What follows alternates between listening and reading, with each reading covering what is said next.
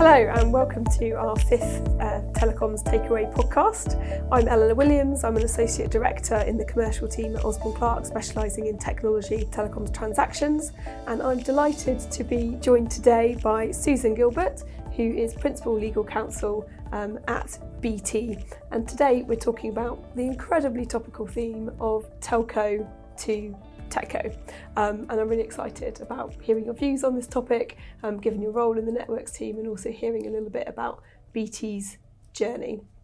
So first up, to set the scene, what are we talking about? What is telco to Techco?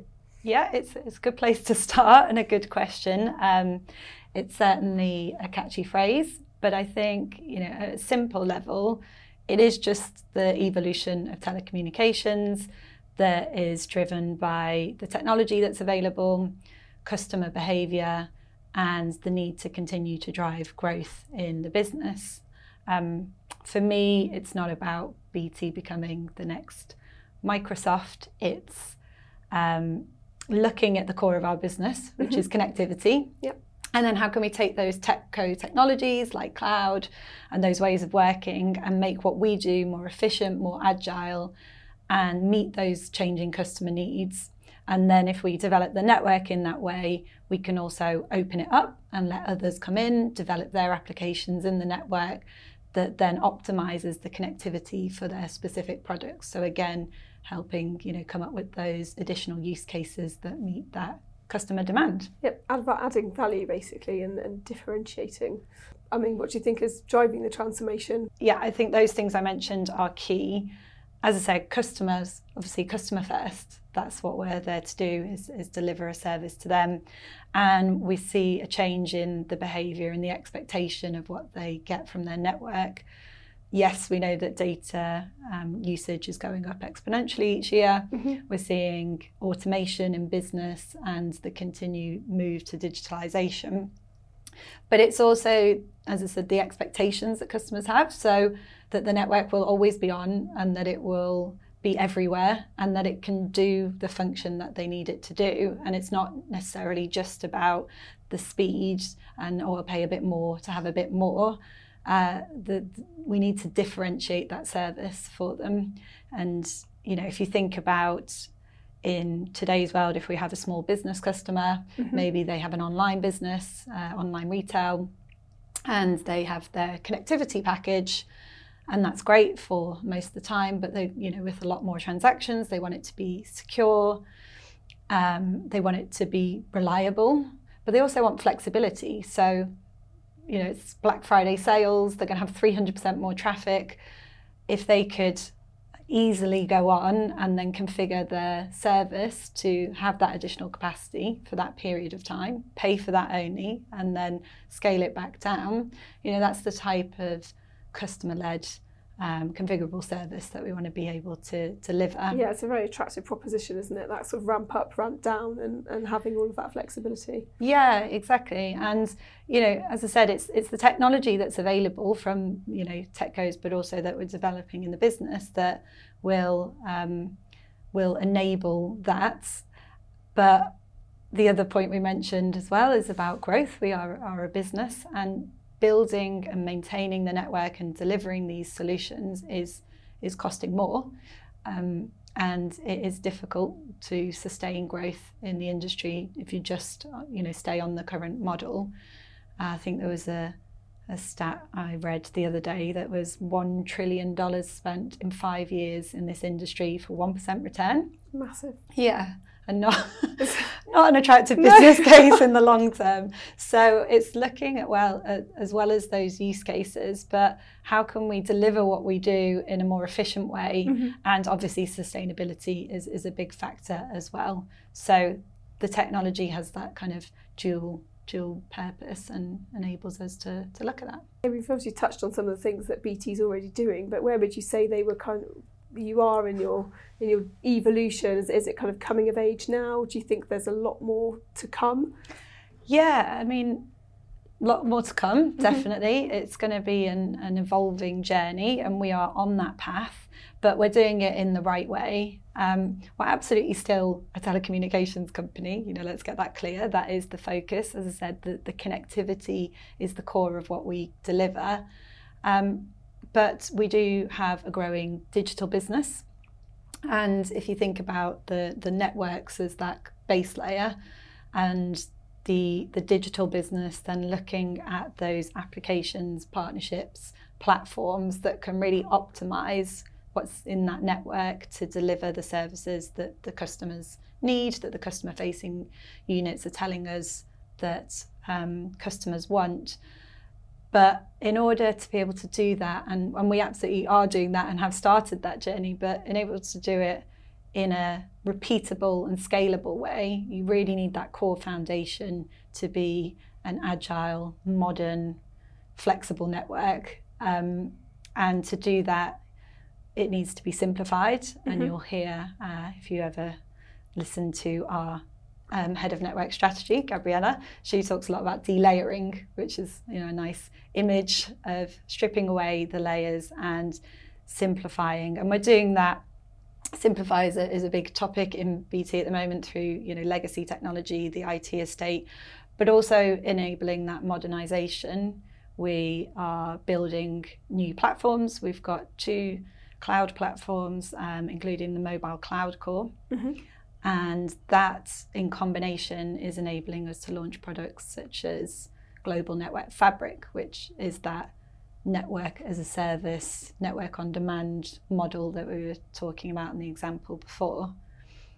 And then in terms of that next layer, the opening up and working with developers, we've just announced a, a partnership with Nokia to do exactly that. You know, if we get this, if we've got this amazing network that's now going to be efficient and agile, what do we do with it? How do we maximize those use cases and opportunities?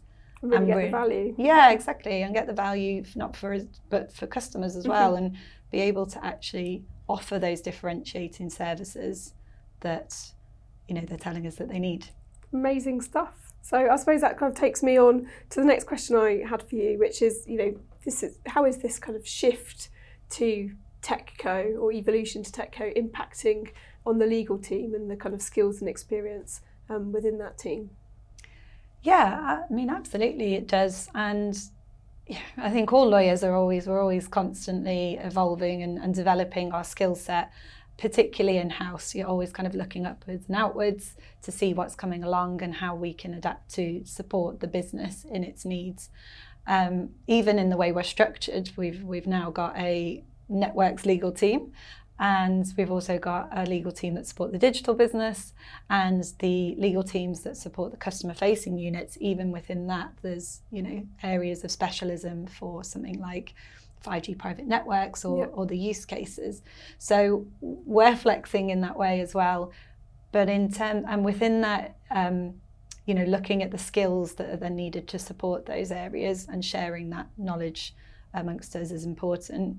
Um, from my perspective, and in the networks area, if I think about the partnering, um, the opening up, that innovation is great and it's absolutely going to be needed, but it is a shift. It's a shift from we are the big customer and we need to procure some tech and then we will deploy it and then we will charge some more for that new tech.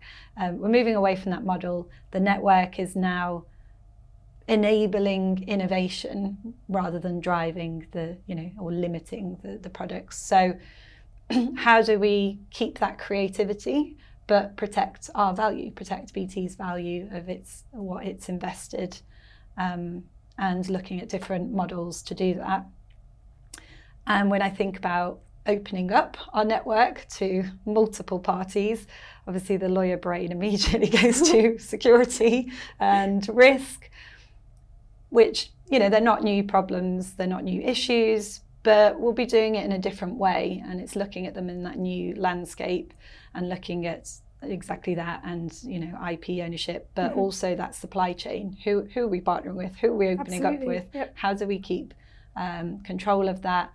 But again, coming back to that, it's got to be to work for the future, it's got to be something that's flexible and repeatable as well. So it is going to be a balance of, of that risk versus innovation, which I don't have all the answers to, but it's definitely where my mind is going. Yeah, I can see that. And it sounds like it's a really exciting place to work, actually, as, as part of this kind of journey with, with so much going on and, and really having to get sort of stuck into partnering with the business to kind of understand all of these new kind of commercial and, and sort of partnering models to kind mm. of input into um, the contract. So fascinating stuff. Yeah. I, I guess um, my final question that I had from you um, is on A I. Um, yes, hot which, topic. A very hot topic. um, and I think our viewers would be really interested to know um, how, you know, with all of this going on, how uh, B- the B T legal team is leveraging A I to su- support it um, in kind of de- delivering its advice to the business. Yeah. Um, And yeah, as you said, it is a hot topic, and our legal tech team are absolutely all over it, uh, doing multiple trials and looking at use cases. Uh, some have been around for longer, some are fairly new, and that, and that's across the whole of B T. Like everybody in every department is probably looking at how we can use A I to deliver all those things I just said. Um, from the legal perspective, tricky because we are talking about security and risk. We want to we want to make sure that the tools are secure enough to put the data in that then is useful enough for us to, you know, do those day-to-day tasks. I think the early feedback, it's it's more helpful in making your day-to-day administration of your day, um, that personal assistant level, mm-hmm. more um, efficient, which is great because it frees up time to think about all these tricky subjects. Uh, and uh, maybe in the litigation and property teams, they're seeing more of a use case in the, the repeatable legal work. But from my perspective, I don't think we've nailed that perfect use case yet. Uh, what would be great for me is to be able to delayer our contracts and mm-hmm. simplify would be great. Just knowing from all of our suppliers, customers, who's on what terms, which products are where, especially if we talk about that um, opening up the network to, to more parties, being able to see that at a touch of a button.